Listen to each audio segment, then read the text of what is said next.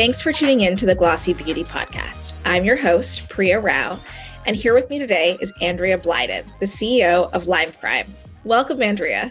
Hi, thank you so much for having me. Andrea, it's been a minute since we last spoke, but you know, for our audience, many of whom are beauty insiders, they know that you've been a beauty junkie and you've been at many different corporations like L'Oreal and the Body Shop. But how did you first kind of in start engaging with this category and, and why were you interested in it? Well, I started my career in the startup world and in fashion, and fashion and beauty actually operate very, very similarly and um, I got the opportunity to go to Kiehl's, and it was an amazing, amazing job and role um, in the early days of building their ecom business. And I was really interested, and that kind of propelled me into the beauty category. And from there, I just really loved it and never wanted to go back into the fashion world.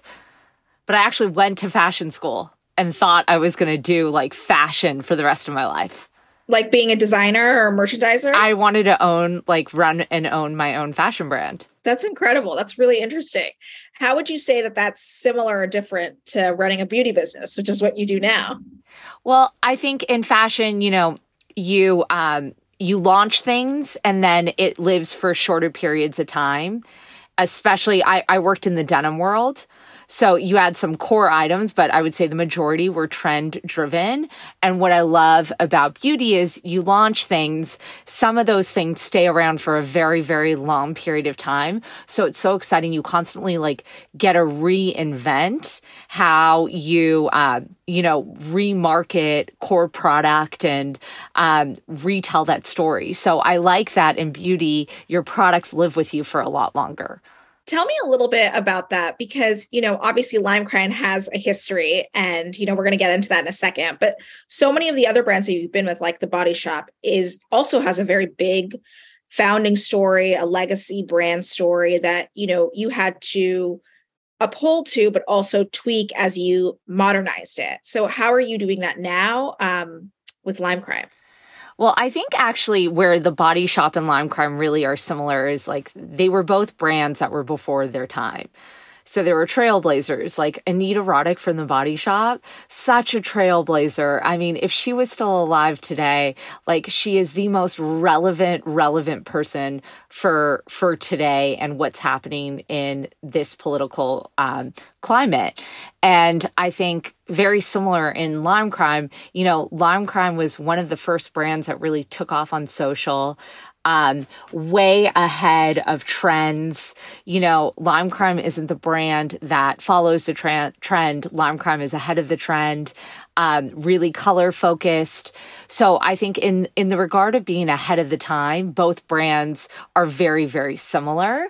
Um, obviously, Lime Crime is much smaller, startup-y, which really takes me back to the beginnings of my career that I loved. And what about with the body shop? Like, obviously, you know, when it first debuted, that was almost 30 years ago. You know, Anita had this had this idea for a brand that was purpose driven, that was better for you ingredients. Um, you know, 30 years to kind of modernize that brand is very different for a brand like Lime Crime, which was launched in 2008, I believe. Yes. And so tell me a little bit about how, you know, you know, you have a shorter time frame, but you know, the beauty business has changed so much in just those 15 years. Yeah, I mean, the beauty business has changed so much in those 15 years, but I would say even in the 2 years that I've been at Lime Crime. So, I joined May of 2020. Wild time to join a brand. I mean, if you think about even in like that very condensed period of time, this brand has evolved and changed so much. So when I joined, it was the peak of lockdown, people not understanding how long they're going to be home and really open to coloring their hair. So I would say that for me, it's not even focused necessarily on the 2008, but the 2020 shift and what that's meant for our business. Because in two years, this business has rapidly changed. It used to be predominantly makeup with a very small hair color business. Now, today, it's 70% hair color, 30% makeup. That shift will change at the end of the year as we launch some new retail and makeup. It will be closer to 50 50 next year. But I would say that I'm always super focused on just like the past two years have changed with this brand so much. We've gone from a prestige brand to a much more masstige brand to really align with our target audience. Um, I would say all all the things that are so top of mind for me aren't from 2008, but they're from 2020. So, Andrea, I have to ask you, you know, obviously Lime Crime was also one of the very first influencer founded brands. And Doe Deer was a very big part of the brand. What is her role and and participation in the brand today? Because I know after she left the brand, you know, there was another executive team at Lime Crime for about two years before you came on board. Yeah. So today she plays no no role in the brand. So her and her husband uh, left the board in June of 2020. So they're not on the board. They're not involved in any decision making process for the brand today. I I I've had n- close to zero contact with them since I've started. And is that a very different from the prior executive team's participation with her? I mean, my my handover with the prior team was pretty short and condensed, particularly in that I was in New York and it was COVID and I was moving and there was no in person interaction. But yes, I would say that th- the biggest difference is, is that they are no longer on the board. You know, in terms of Lime Crime, you know, it's 2008, like, I mean, the last two years have been feels like a lifetime. And obviously 2008, you know, feels like a lifetime as well. But Lime Crime started off as like a very millennially focused brand. Millennials have obviously aged quite a bit in this time period. I consider myself a geriatric millennial. Like whereas, you know, 15 years ago, I was probably Lime Crime's target customer. So how are you kind of revamping the brand to appeal to maybe younger millennials and also Gen Z, which range from 24 to 9 years old? Yeah. So I would say like our sweet spot is really 15 to 30 years old. And I totally hear you on the geriatric millennial because I'm right there with you. Um, but I would say that more so like our sweet spot in that 15 to 30 years old. And, you know, obviously it goes up and down a bit from there is that we need to uh, stay true to what Lime Crime is. So, what Lime Crime is, it's a brand that is setting the trends, really color color driven. So, you know, when we try to like tap into a trend, and I'll give you an example. So, in um, in COVID, lip lip oil did amazing. You know, lip care, uh, the category saw a shift from you know lip color to lip care. And for us, we had already developed before I started a lip oil and a lip scrub. We launched it at the right time when the market was taking off in those care categories. And they they did fine but they were great sellers for us. We sell color. And for us um, as long as we continue to tap into bright colorful products that give consumers the ability to create however they want to create then um, we're satisfying our target audience whether it be that younger millennial or that older Gen Z or that younger Gen Z. They're coming to us for color. And then I think one of the really important parts about targeting Gen Z, and this is something I read probably a year and a half ago from Business Insider 60% of Gen Z purchases are based on price. You know, they're they're probably pretty new into the job market. You know they don't have a, a, as much income to invest in a category like beauty. They love it but they're very very price driven and so for us it was very intentional that we did a price drop in our makeup category so that we could continue to target that Gen Z audience that wants lime crime, but they also need to be able to afford it. How much did you drop those prices? You know, every single product it it it ranged. I would say that, you know, our Sunkissed Glimmering Skin Stick went from 25 to 15. Our lip products went from 18 to 20 dollars down to 14 to 15 dollars. Every single thing um, we looked at every single product on a one-off basis and that's how we reset our pricing. How are you able to achieve that being an indie brand and being very digitally driven? Yeah so um, one we've had a lot of expansion in retail which has helped offset you know doing something like a price drop. So in the past well really in the past like I would say 14 months, we've rolled out 5,000 doors of distribution in the US. So we launched Sally Beauty for hair color. We have something very exciting with Sally Beauty coming up at the end of the year. We launched Walmart hair color at the beginning of the year and we launched Target hair color. So growing distribution has really given us um, the ability to one, expand our brand awareness, which in D2C is quite small. You know, retail is really where you get more brand awareness because you have more eyes on the brand. So it's allowed us to do two things. It's allowed us to offset the the price drop and also get more brand awareness. And then I would also just say like the pandemic greatly changed consumer perception. So you know, going from a prestige brand to a masstige brand a couple of years ago, that was like a huge no no. And now with um, Target and Walmart being primary retailers that people shopped in in the pandemic, I customers now go to those retailers for a different level of product than I think they ever have before.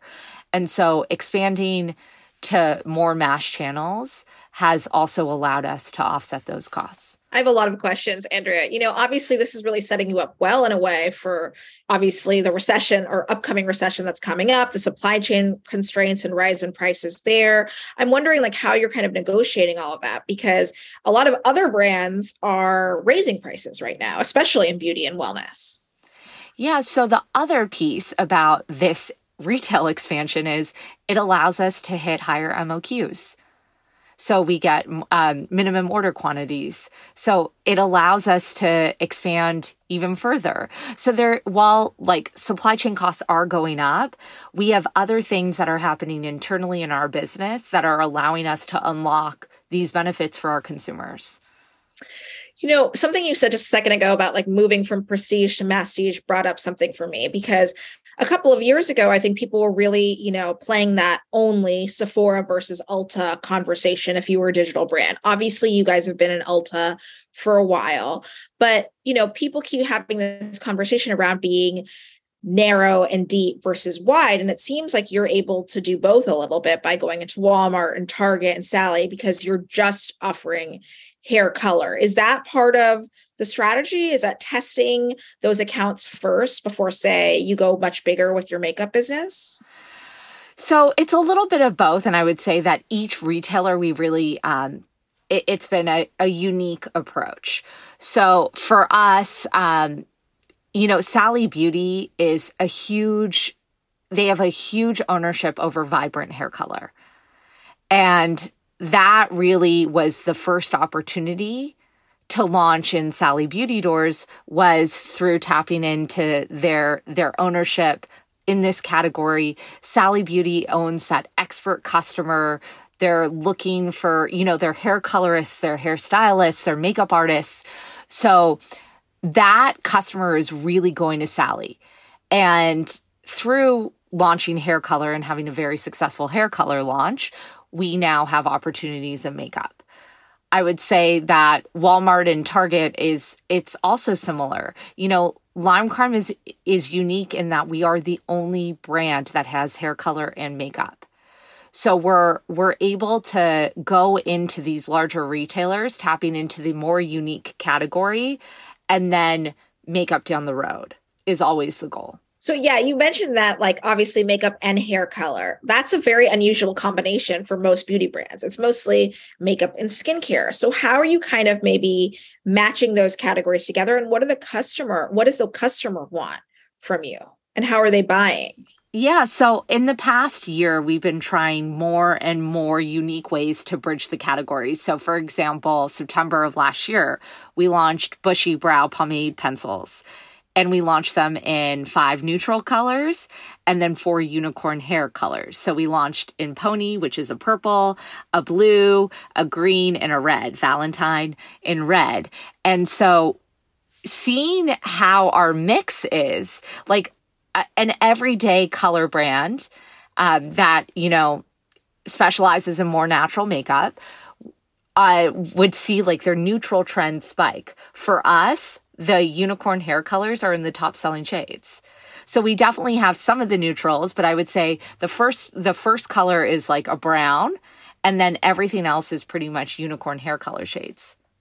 So does that make you think you know, why do the neutrals at all? Or is it just and go very far out with with the bright colors? Or does that make you say, oh, we still need to have that balance? I think we need to have that balance, but I don't think uh, we need to be the brand that has every single neutral shade in their assortment.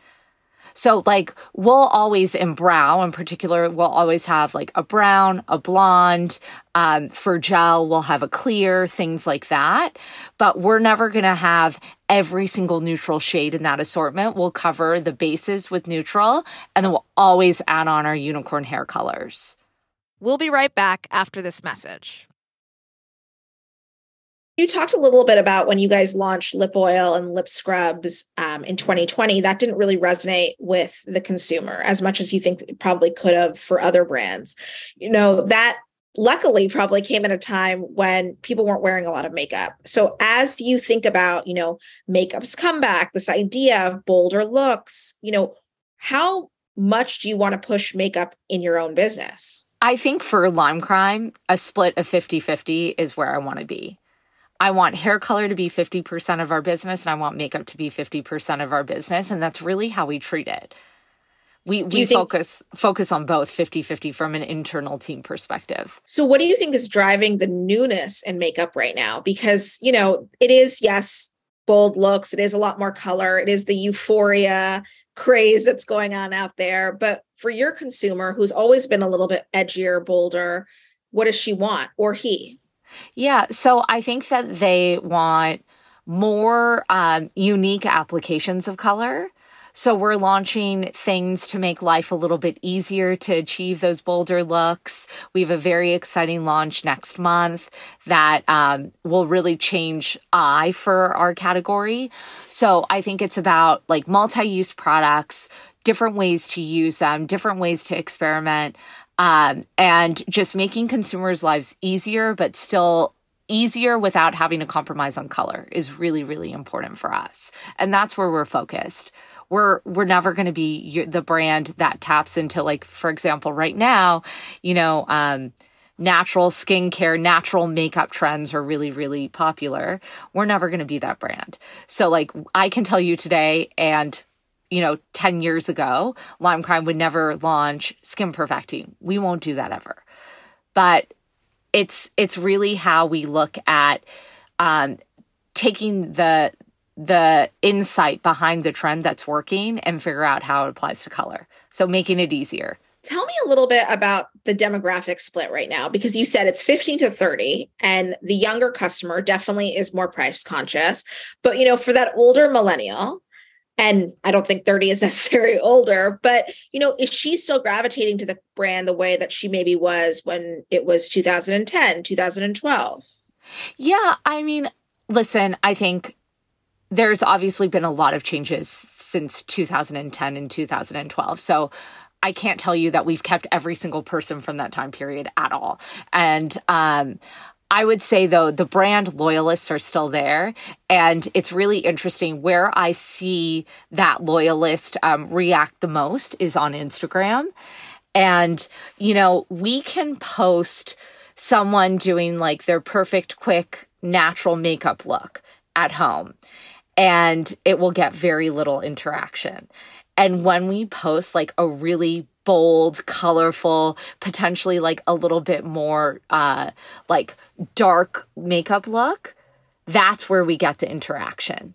So we see that that that hardcore Lime Crime fan from a decade ago is still really interacting with the same kinds of content. Obviously, different content creators sometimes, sometimes still content creators from 10 years ago, but they they still interact with the same kinds of looks for Lime Crime, and that's not changing. Speaking of how digitally focused you guys have been in the past, and obviously Instagram, you guys were one of the first players on there that was really doing these kind of bold, exciting looks on Instagram, you know, what's going on on the other channels? Like, how are you approaching YouTube today? Or how are you approaching TikTok? Like, where, what does your customer want to see from you there as well? Yeah, I would say for TikTok, um, where we've seen the most traction is really um, hair transformation, hair color transformations. And especially because it's such a DIY product to use at home, you know, it's very personal. People like to share their experience coloring their hair, they like to share the process. So on TikTok, it's really tapping into hair transformations and um, how people are having fun with hair color at home. And then on YouTube, I would say that for us, um, it's more, I think, r- what we do today is more leveraging some of those larger content creators and really tapping back into makeup. So I would say that, like, so far today, we use YouTube for makeup and we use TikTok more for hair color. And are you playing on any of these other nascent platforms? Are you thinking about them? Discord, Twitch, like what's going on in those spaces? We we have some upcoming stuff for those um, those platforms through a larger partnership that I cannot talk about today, but I'm very excited about. I mean, Andrea, you know, speaking of you specifically, you know, I know a couple of weeks ago you came out very boldly, unlike a lot of CEOs, I feel like, and came out and like almost as a founder would and said, you know, here I am. I'm Andrea. I'm the new CEO of Lime Crime. This is what this era of the brand is about. You know, tell me a little bit about what that was about and if we're going to be seeing more of you on social with the brand. Yeah, I think, you know, where where we've gone wrong in the past is that we haven't always been transparent about the changes in the company, the internal changes, those kinds of shifts and moves. And um, I, I think the more that I, you know, engage with my team about the brand and the love for the brand and the passion for the brand, it was just really apparent like we're we're kind of just sharing it internally and not externally.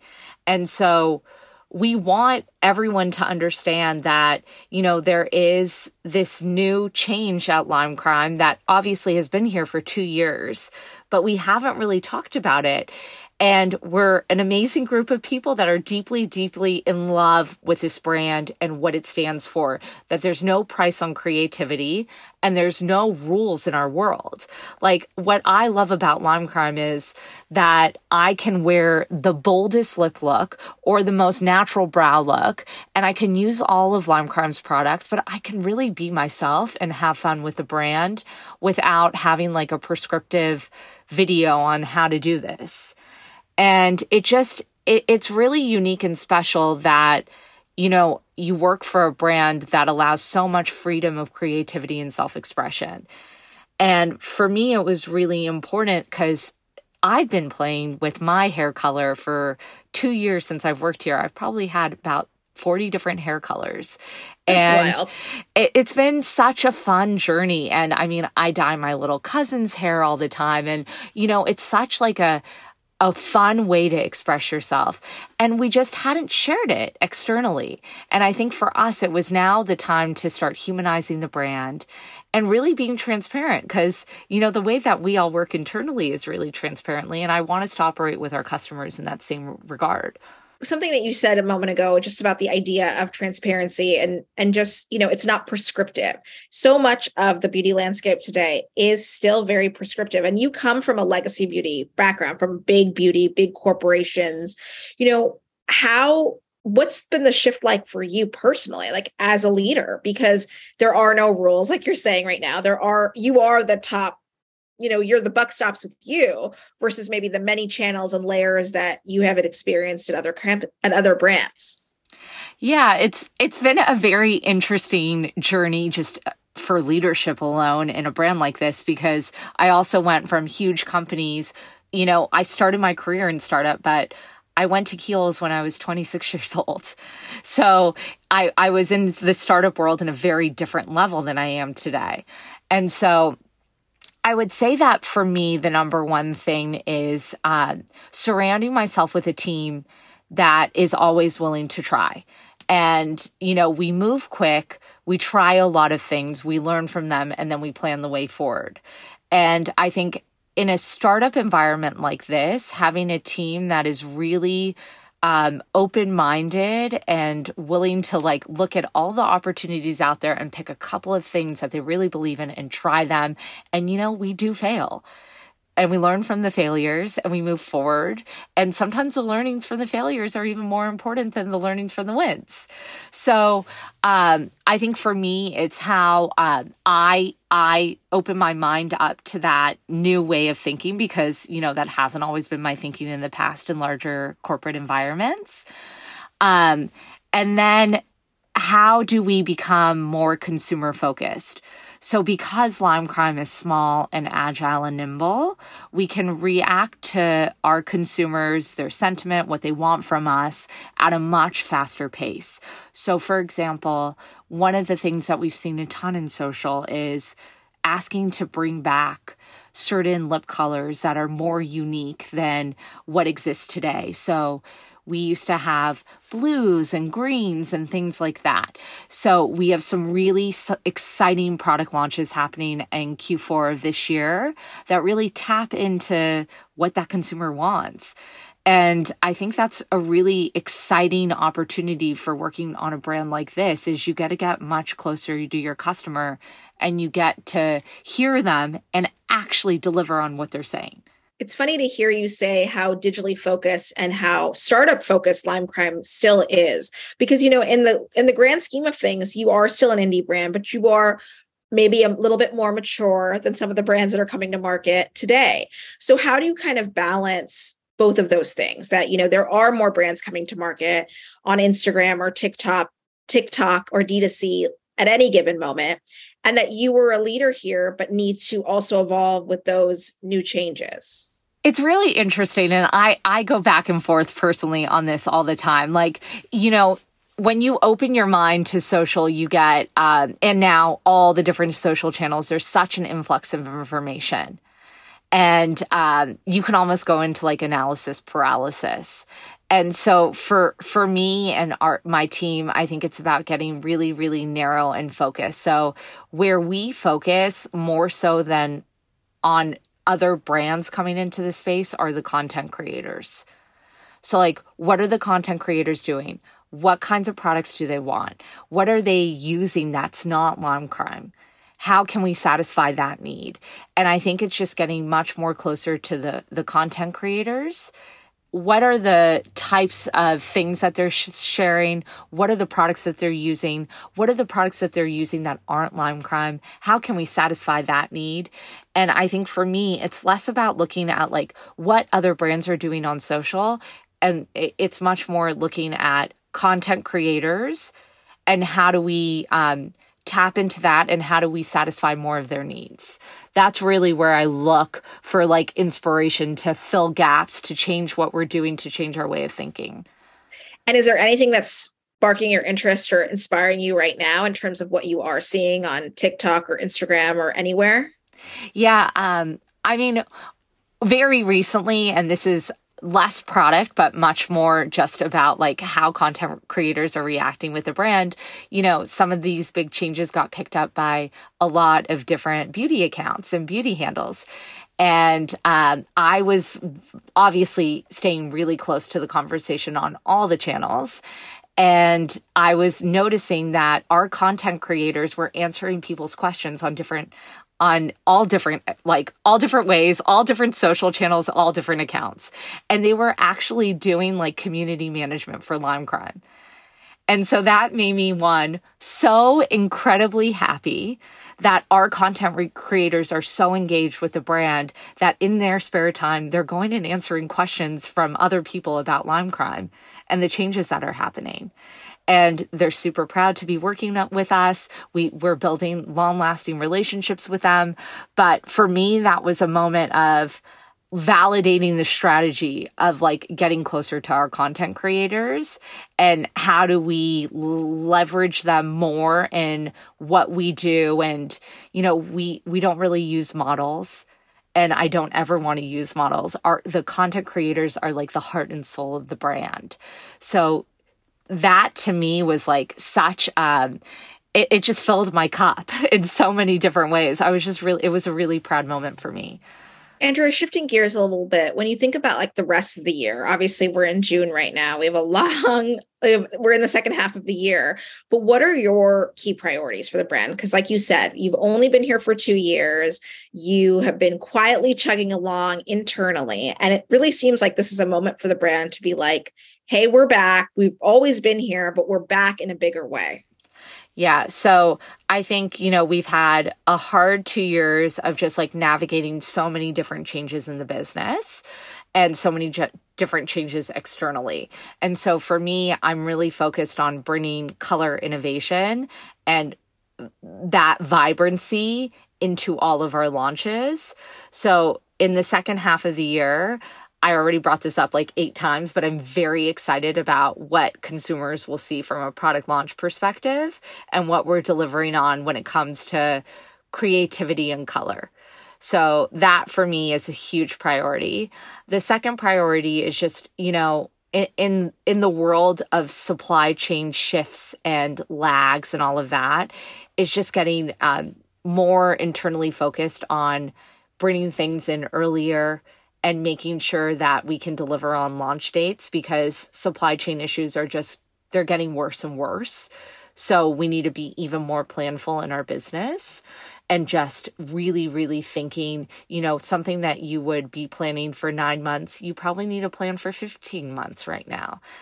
Um, and then I have two really exciting larger partnerships that I'm working on for the brand that I can't announce today, but hopefully I can announce very soon.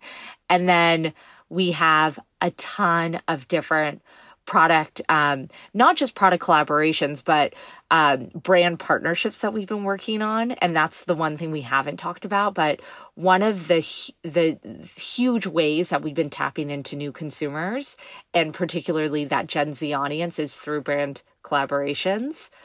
So we've been working with so many unique brands that just are outside of the box that spark so much joy for me, for my team. And so I think doing more of that. So, for example, we just launched a candle with Ardent Candle. Um, it's so fun. It brings the Lime Crime Tunicorn logo to life in a candle that smells like our hair dye, which, if you've never smelled it, is absolutely addicting. It's like the sugary, sweet, delicious scent. Um, so there's there's so many moments like that this year that I'm just so excited about. The partnership piece of it, you know, Andrea, I know we didn't touch on this as much as we probably could have. Did you mean more creator partnerships or retail partnerships or brand partnerships like the Arden Candle or all of the above? It's kind of all of the above, actually. We have some new retail expansion going in, we have content creator partnerships coming up, but then we also have some larger ambassadorship partnerships happening and so there's, it's really all of the above. But like this is the year of like collaborations and partnerships for us. Andrea, thank you so much for being here. We have a lot more to talk about in our next conversation. Thanks a ton for having me. It was so fun.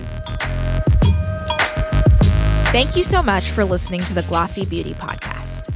Tune in next week for another episode. And of course, that means if you haven't subscribed, please hit that button.